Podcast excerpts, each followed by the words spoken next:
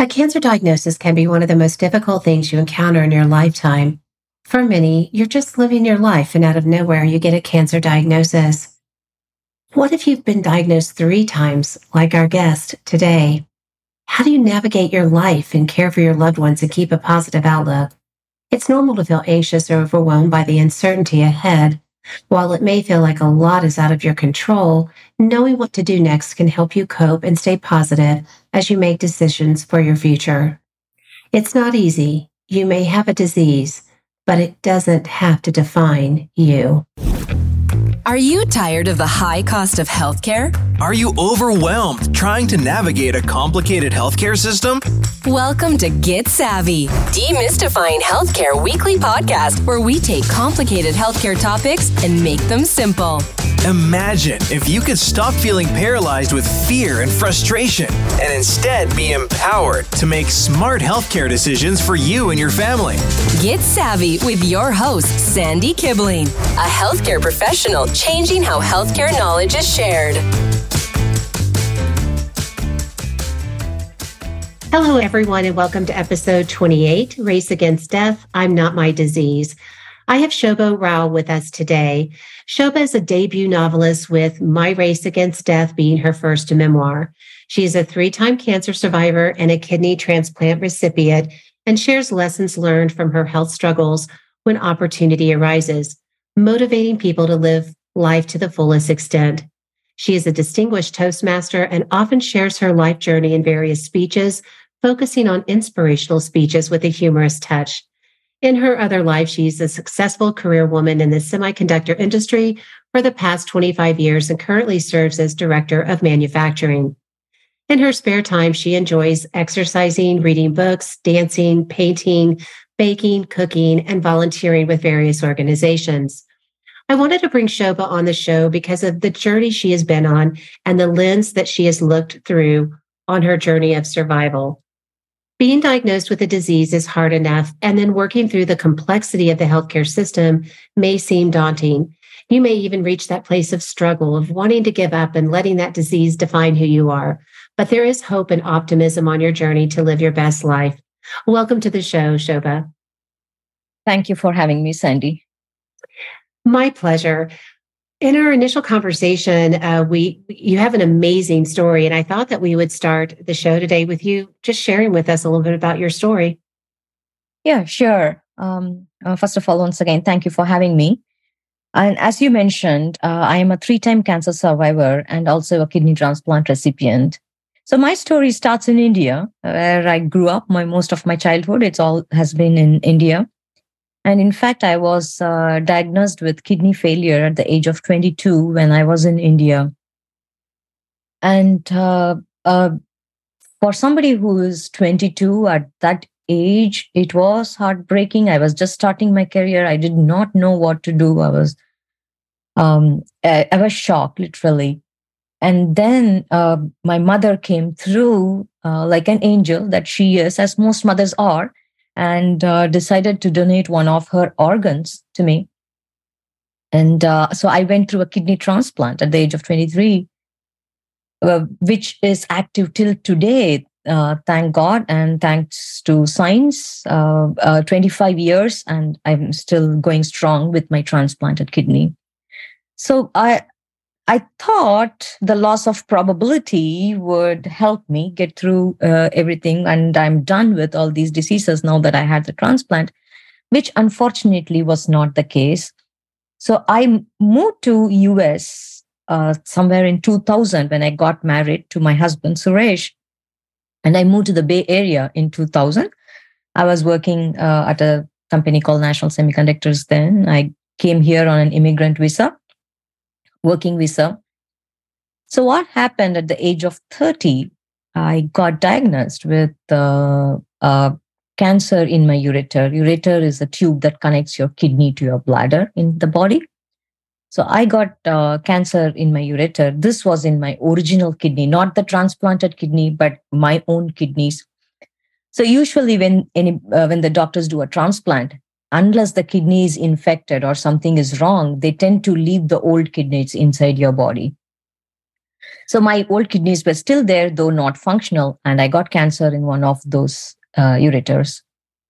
So this was when I was 30 in 2004. So as soon as we found that, the doctors immediately suggested surgery. I got to a wonderful urologist who uh, uh, kind of did the surgery and it was a feather in his cap actually because there was a lot of complications the way things were with my transplanted kidney lying on top of that ureter whatnot. So he went through various means uh, a very complicated surgery and got it all out. And as we all know uh, at that age they tend to give aggressive treatments because i was just 30 so i did go through a chemotherapy after that went through all the works, uh, losing hair, all the side effects, did the whole uh, shenanigans. And once that was done, I was uh, fine. After that, I was in remission for seven full years without any issues. And after that, at the age of 37, I got my bladder cancer. So this was a tumor in my bladder. Um, and uh, because I have was constantly following up with all the scans and everything with MRIs every few months, I was able to catch it as soon as it came. And then we had a surgery. But then we found out through various research that this whole cause of my kidney failure and my uh, cancers, both the cancers, could be cause of a particular herb I was taking as a child for close to 15 years. I was taking a herbal concoction, uh, which is an alternative medicine in India, uh, for a disorder that I had, which is vitiligo, white patches on your skin. And uh, people uh, with that herb called Aristolochia indica, or any, any herb in that Aristolochia family, it is banned here in the US by FDA. But in India, obviously, it's not. And, and that herb is actually toxic to the kidneys and, in fact, creates uh, these cancers as well so if I had removed my kidneys originally, it may not have happened. But since my kidneys were inside there, it happened. As, as soon as we knew that, we said, oh, okay, time to remove the other kidney as well. So let's take, so I did a preventive surgery of removing my second native kidney. So now all I have is just a transplanted kidney and nothing else inside my body. So all fine again. A couple of uh, so this was at 37. So just two years later, at 39, I got diagnosed once more, bam, with angiosarcoma of the liver. Angiosarcoma is the rarest of the rarest sarcomas out there. It's basically cancer in your blood vessels. So it is supposed to be very, very aggressive. And I got it in my liver. Once more, I found it at a very early stage when it was really small, just because I was going for follow ups for my cancers. Most often, it is found very late, especially in the liver, and very, very few people survive that. I was lucky in certain ways. So, once, as soon as I got diagnosed uh, with angiosarcoma, actually, it's an interesting story. Because before even diagnosing it as angiosarcoma, we all thought it was my bladder cancer, which had metastatized to the liver.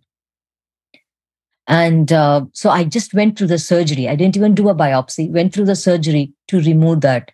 So we did a laparoscopic surgery of the liver. The doctor uh, at Stanford uh, removed it. And then the pathology came back saying it is actually angiosarcoma, which was a huge shock. Um, so it's a balance of good news or bad news. Yeah, it is not a stage four cancer, but at the same time, it's a very rare and aggressive cancer. So went through chemo again to treat all that. And after that was done, uh, I have been in remission till now, uh, thank God. And uh, luckily, so far, it's been close to eight to nine years, and I have been in remission. In between, I had a scare because one more uh, we saw some activity in the liver and i went through actually a massive surgery assuming it was angiosarcoma to remove that. Uh, my whole right lobe of the liver is gone. Um, but uh, it turned out to be uh, just atypical cells and not cancerous. And so i did not do any treatment after that. So I, I can say i am in remission now for the past eight years. And that in short is my story my long story Oh my! Well, first of all, I'm glad that you're in remission. But what what a what a story! What a journey for you to have gone through that. And and as you were sharing that, I think a couple of things went through my mind. Um, I talk often uh, to my listeners about navigating, uh, you know, the system, but just navigating and going through that process to make sure you're getting the care that you need, but also mm-hmm. mentally getting through that, and especially at such a young age. Can you touch on those two points? Sure.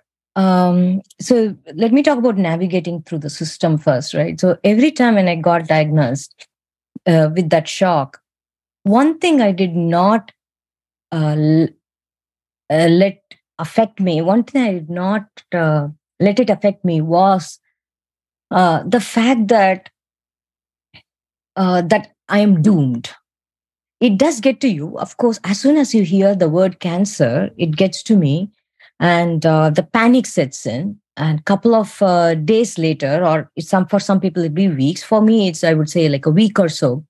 Then my brain gets into this mode of uh, uh to start fighting. I'm like okay let's make a plan. What do i have to do to get through this right now?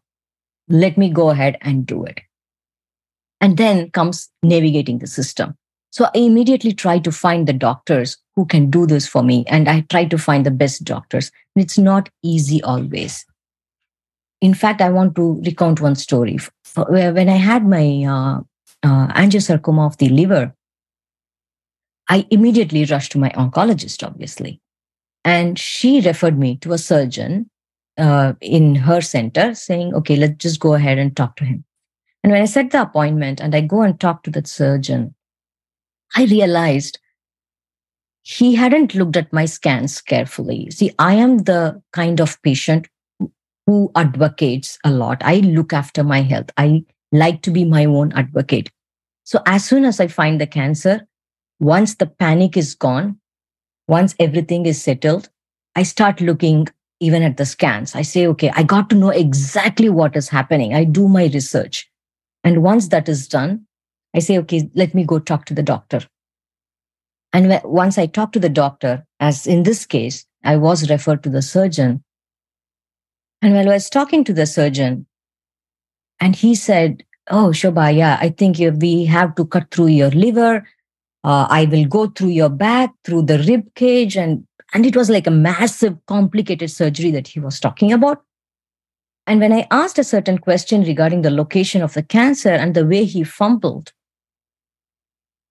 I said, Thank you, doctor. And I just walked out of there. Mm-hmm. And I immediately called my other oncologist and I said, I need another surgeon. I need to go to some other center. And I got a referral for that center and I walked into that surgeon's office.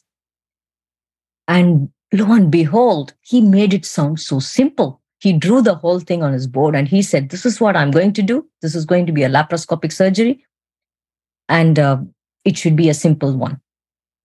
What I want to tell here is one is your mental makeup. Everybody can digest things differently. They will. So I might be taking it a little bit a matter of factly when I get diagnosed with cancer. Well, I've seen it so many times. I guess by now uh, I was like, okay, fine, one more, let me fight it through. But then once everything is settled, I think it's it's good to do your research and find out exactly the doctor you want uh, and uh, get the knowledge do the research so you know exactly what you are getting into and i just wanted to cite this example to show that you make your own decision and ensure that you are in the right hands when you're getting treated. You know, I, I love what you say about that because, you know, in, in our current healthcare system, you know, physicians are so, patients often say they're, they feel rushed through the system, but, you know, providers, I think many are trying to do the right thing, but they're often paid on quantity and not quality. Mm-hmm. And so mm-hmm. they're rushed through that visit. And I think, and, and to that end, I think it's important that it's a partnership with that physician and that patient. It really is. And and I, I I like how you did your research. And I think it's important to do that and to say if it's not a good fit for whatever reason, you know yourself, you know your body, you know what you're comfortable with to be able to say, not for me, and know that there are alternative options out there. So I appreciate your bravery in doing that and doing what's best for you. And what an amazing result that was from this. I mean, the surgery going through the back and the rib cage to yeah a much simpler approach. It's just night and day, and how different your life would have been going through that massive surgery on top of everything else. So, um, certainly a win, I, I think, for you. So, I appreciate you sharing that. Yeah. Now, I understand that um, you have a book out that you just put out, and I was hoping that that you could share with us sort of some lessons from your book, uh, My Race Against Death. And we'll make sure I link to everything and as well. But I was just hoping to, again, just to share a couple, a few lessons from the book uh, with the listeners. Sure. Uh, thank you for mentioning my book, Sandy. So, My Race Against Death, that is the book that I released a couple of months back. And uh, I, the, even the reason for writing the book was mainly because I have had friends uh, uh, even this morning, in fact, I was texting somebody, people who are going through cancer at various stages. Whenever anybody sees someone, they refer them to me. More, I think I, am almost like an advocate right now uh, without the tag attached to me. And I try to help them as much as possible. And so I said, okay, why not write it as a book and share whatever I have learned with, uh, with my uh, long, arduous journey. So the key lesson uh, number one, which I spoke just now, is be your own advocate because I think we have to take care of uh, our health. What I have often seen is, as you just right now said, uh, about quality versus quantity. That's number one. And number two, when we go to doctors, they're not God. Mm-hmm. They're also human beings, and uh, they make uh, their uh, decisions based on what they have learned and their experience, which we do in various fields for different things. Only here, it's a matter of life and death. So I think it's up to us as patients to make sure that we understand everything very clearly. We research our own disease. We are aware and have full knowledge of everything that we are taking and doing with regards to any disease. So be your own advocate is number one. And uh, and I do have a chapter where I talk about how to talk to a cancer patient uh, as a friend or as a caregiver and what not to tell them. So, because it was more geared towards cancer at that point. And then how to be empathetic. But there is one key takeaway, which I have right in the cover of my book is I am not my disease. So don't let your struggles stop you from living. For example, when I got my transplant, at the age of 22 i had just started my career um, and i'm an engineer electrical engineer. I didn't let it stop me. I worked till the day before my transplant and then i went for the transplant. Three months later i was back at work. And then um, every single cancer for the first cancer i took short-term disability during the chemo for three months but then i was again back at work I went on moving in my career up and up and up. I switched companies. I never ever left my job. I never left my hobbies. And what I feel, and I've traveled all over the world with my husband. What I feel is anything, any struggle in our life, we should never let it stop us from living life to the fullest extent. And uh, as I said, I am not my disease. So don't let the disease define you. I am I, I cannot even tell you how much I feel about that statement. Mm-hmm. I it, it's in my core. Uh, it's almost like I'm fighting the disease whenever I got hit with cancer. Yes, I'm fighting the cancer, but at the same time, I just wanted to may ensure that it doesn't let me stop from living the life I have today. Because yeah, it might affect me later Yes, it might not let me live long. All that could be fine, but it should not let me stop living today. So, those are the three key takeaways I talk about in my book, along with my story.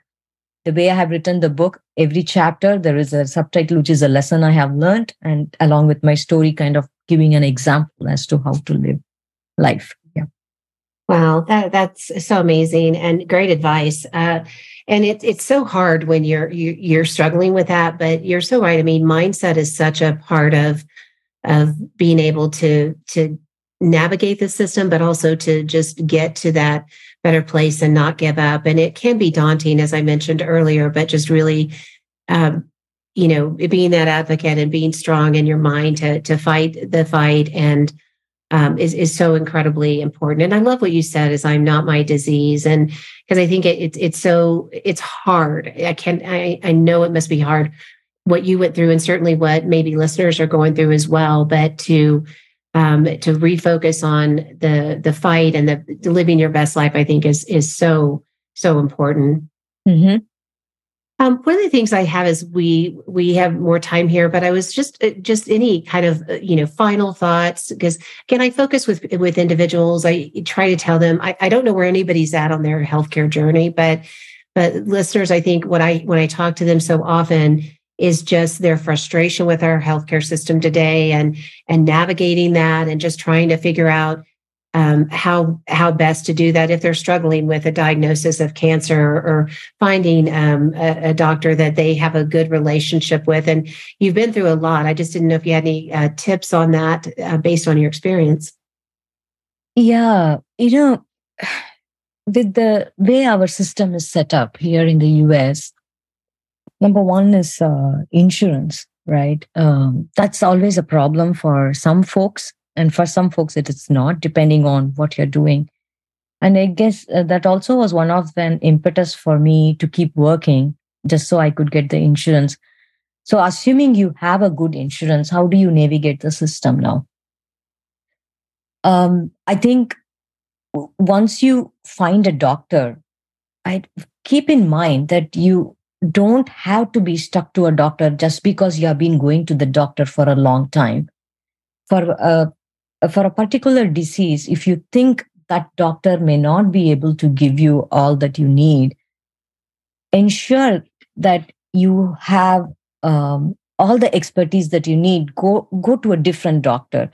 And how to navigate that, I think most of the doctors in general are open when you talk to them clearly and say that I'm not comfortable. Can you give me referral to one more person? It can even start as a second opinion and then you can even make the move if you have to. So that would be one way of navigating. The other way what for example something like cancer right? For it, getting a second opinion is very very key when it comes to uh, cancer. And there are a lot of almost all these hospitals right now they have uh, they have a set of a team set up just for second opinions. And they have social the social welfare folks who are there in the hospital. They can even help you if you cannot. Uh, I'm sure you know more about that, Sandy. Uh, it's they do help you uh, even with uh, uh, monetary. Uh, yeah, I think you might be referring to patient navigators, maybe. Yes, yeah, something like that. Patient yeah. navigators who help you both if you have an insurance or if you don't have an insurance, just to ensure that you can still get a second opinion. So I think uh, that's one way of navigating uh, in a hospital. Just find out which is the team and talk to them because I'm part of various support groups uh, for cancer. And I can see that when people ask a question, the set of uh, other members immediately they chime with saying, okay, go and go ahead and find out who the patient navigator is and talk to them and they will guide you to the right doctor. I, I think uh, it, doesn't hurt even if it takes time. Go find out at uh, whichever hospital where you think uh, you will find uh, good doctors. Just ensure that you reach out to them um, and uh, navigate. Yeah that's that's really great stuff. That that is so key when we were taking care of my father-in-law was, was mm. in the hospital and we were at a loss on following up with his his care once he got out and uh, physical therapists, occupational therapists, and pa- patient navigators are very valuable in, in sort of helping you through that authorization process, finding out what's in network. and I think the key thing and what you were saying too is just to not be you're not alone in that. Make sure you ask questions. You know, one thing I would add as well is sometimes I feel like people can get intimidated if they're talking to a physician. Oh, let me listen. Um, and again, it's always good to listen and be respectful, but it's I think it's important to come forward with those questions should you have them, or again, think if that's not the the ideal physician for you to find um, somebody else to not be intimidated by that, but but um, again, being that advocate and care. So those are um, some some key things there. Yeah, yeah. I, I, I well, you put it more eloquently than me. Thank you for that. oh no. um, well, as we are coming up on a close, I always like to to end the show with some uh, closing thoughts that that you may have uh, to give uh, to the listeners. Yeah, uh, closing thoughts, definitely. As I said, uh, I'm not my disease. Don't just d- let your disease define you and live life. Live life, enjoy life. And uh, there is one quote which I love sharing with people happiness is a path, not a destination. So always remember that, regardless of whatever it is. Yes, you can be navigating healthcare. Yes, you could be down. Um, uh, there could be so many things affecting your life but try to be happy in this path that is given to us wherever life is taking us oh that's great stuff well i i am was so excited to have you on because of your story i can't wait to get my hands on your book as well and and read this and because as i said you never know where anybody's at on their journey and and i love sharing stories and appreciate you being open to share your story um, because we never know who needs to hear that uh, that message. Mm-hmm. So I'm so grateful to you for being on the show today. Thank you. Oh, thank you, Sandy. Wow, some great words of wisdom from Shoba, and what a journey she has been on. I am so grateful that she has shared her story with us, and I hope that it inspires you to get through your health journey wherever you are at with positive energy and courage to fight through it to live your best life. In our next episode, we have Dr. Sherman, a pediatrician who shares his journey as a physician wanting to care for his patients, but overwhelmed with the demands of the healthcare system, impacting the quality care he would like to provide his patients. Until next time, get savvy.